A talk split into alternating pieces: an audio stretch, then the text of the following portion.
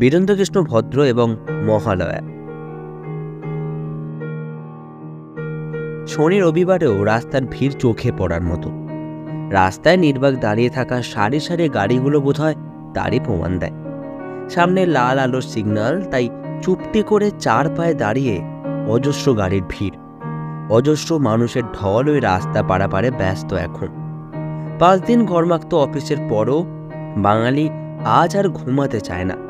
চির আলস্য কাটিয়ে আজ তারা রাস্তায় নেমেছে পূজার শপিংয়ে কেউ গড়িয়া, কেউ শ্যামবাজার, যে যার পছন্দের জায়গায় কেনাকাটা করতে ব্যস্ত। পুজো এগিয়ে আসছে দ্রুত। তা শুধু বাঙালির চিন্তনে নয়, কুমারটুলির শিল্পীদের হাতের গতি লক্ষ্য করলেও বোঝা সম্ভব। আর কদিন পরই মহালয়ার সকালে ঘোষিত হবে দেবীপক্ষের শুভারম্ভ। সবাই আরও উদ্বেলিত হয়ে অপেক্ষার দিন গুনবে। টেলিভিশন স্ক্রিনে মুখ ঢুকিয়ে দেবে মহিষাসুর বধ দেখার আশায়। আমারও ছোটবেলা এরকমই ছিল। এরকম একটা অপেক্ষাও ছিল। ভোর রাতে রেডিওর সেটটা খুলে বীরেন্দ্রকৃষ্ণ ভদ্রের গলার আওয়াজের অপেক্ষায় রইতাম। এই তো শুরু হবে। আশ্বিনে শারদ প্রাতে বেজে উঠেছে আলোক মঞ্জির। মহিষাসুর মর্দিনীর এই কাহিনী কতদিন ধরে চলে আসছে রেডিওর সাথে সাথে।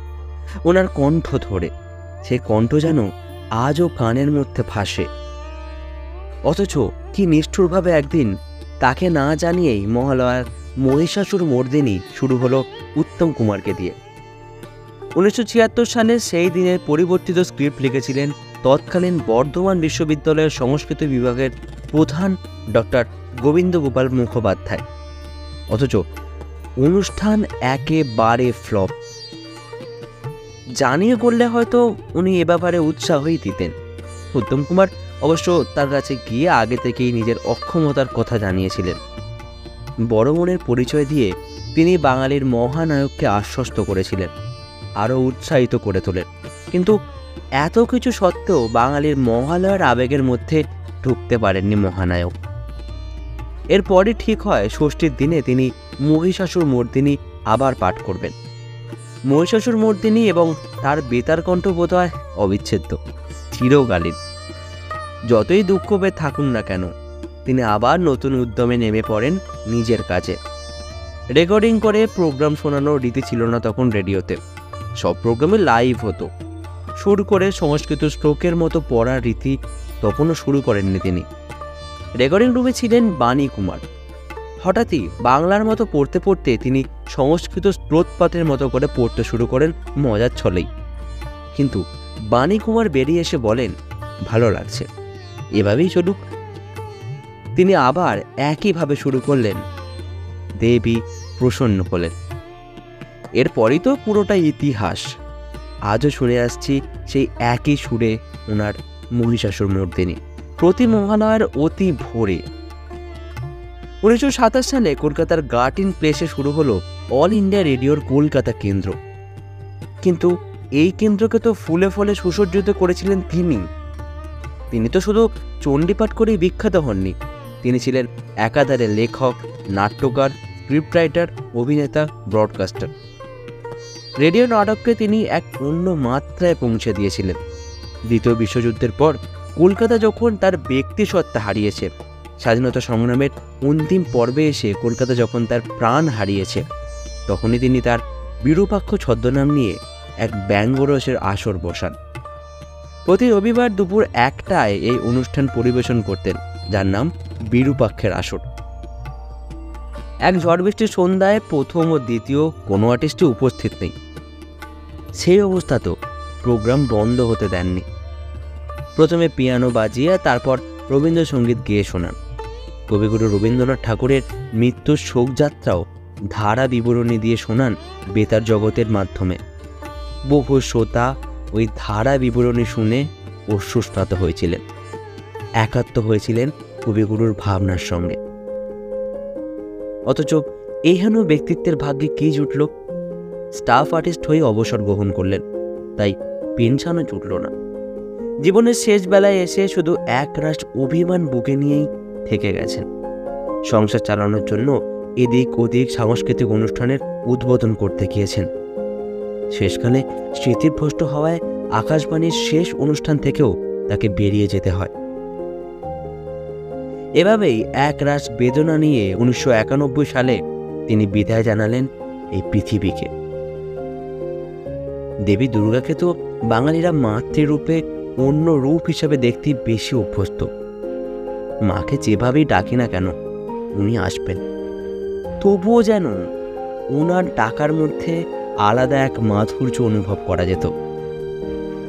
ফিরে আসেন তিনি বারবার মহালয়ার পুণ্য তিথিতে ভোরবেলায় বাবা ডেকে দিতেন ওই মহালয়া শোনার জন্য। টেলিভিশনের প্রোগ্রামটার জন্যও মুখিয়ে থাকতাম, কিন্তু তা অনেক পরে শুরু হতো। হালকা শুয়ে ঘুমিয়ে কিছুটা কানের মধ্যে আসতো বারবার। রেডিওর বেশিরভাগ পর্বই যেন অবুঝ হয়ে থাকতো আমার মনে, কিন্তু কেন জানি না আজও এই আওয়াজ ভুলবার নয়। এখনও তাই প্রতি বছর অভ্যাসবশতই মহালয়ার দিন কাক ভরে রেডিও খুলে বসি। ছোটবেলায় না বুঝলেও এখন যেন একটা আবেগতাড়িত টান অনুভব করি রেডিওর প্রতি। তিনি তো শুধু এক প্রজন্ম নয়, বহু প্রজন্মের জন্য দেবী বন্দনা করেছেন। তার আওয়াজেই তো বাঙালির পুজোর আগমন বার্তা শুরু হয়। হয়তো আগামী প্রজন্ম ভুলে যাবে তার তার রেডিওতে শোনা হবে না। ইয়া দেবী সর্বভূতেষু। তিনি ইতিহাসের পাতায় এক অবিস্মরণীয় চরিত্র হিসাবেই বেঁচে থাকবেন। অভিজাত্যের মোড়কে আবার আমার শহর ব্যস্ত হয়ে উঠেছে।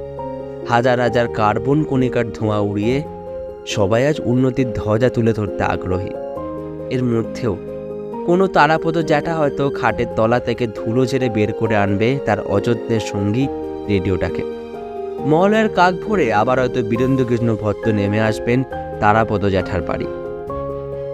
চণ্ডীপাঠ করে যাবেন সুরে সুরে আগের মতো সেই। পুজোর আগমনে বার্তা দিয়ে যাবেন সবার কানে কানে, কদিন পরেই তো আবার পুজো। জিলিপির দোকানে ভিড় করবে খুদে বন্ধুরা। ম্যাডক্সে পেপার পেতে বসে আড্ডার পোস্টার সাজাবে হাজারো অচেনা বন্ধু। শত সহস্র পায়ের তালে তালে, প্যান্ডেলে প্যান্ডেলে মানুষের ঢল নামবে। আবার তিনি হারিয়ে যাবেন আর একটি বছরের জন্য। সকলকে দেবীপক্ষের অগ্রিম শুভেচ্ছা এবং ভালোবাসা।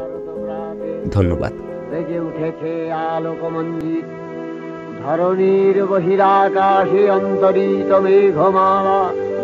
প্রকৃতির অন্তরাকাশে জাগরিত জ্যোতির্ময়ী জগন্মাতার আগমন বার্তা আনন্দময়ী মহামায়ার পদধ্বনি অসীম ছন্দে বেজে উঠে রূপলোক ও রসলোকে আনে নবভাব মাধুরীর সঞ্জীবন তাই আনন্দিতা শ্যামলী মাতৃকার চিন্ময়ীকে মৃন্ময়ীতে আবাহন আজ চিৎশক্তি রূপিণী বিশ্বজননীর शारदश्रीविमण्डितप्रतिभा मन्दिरे मन्दिरे ध्यानबोधिता।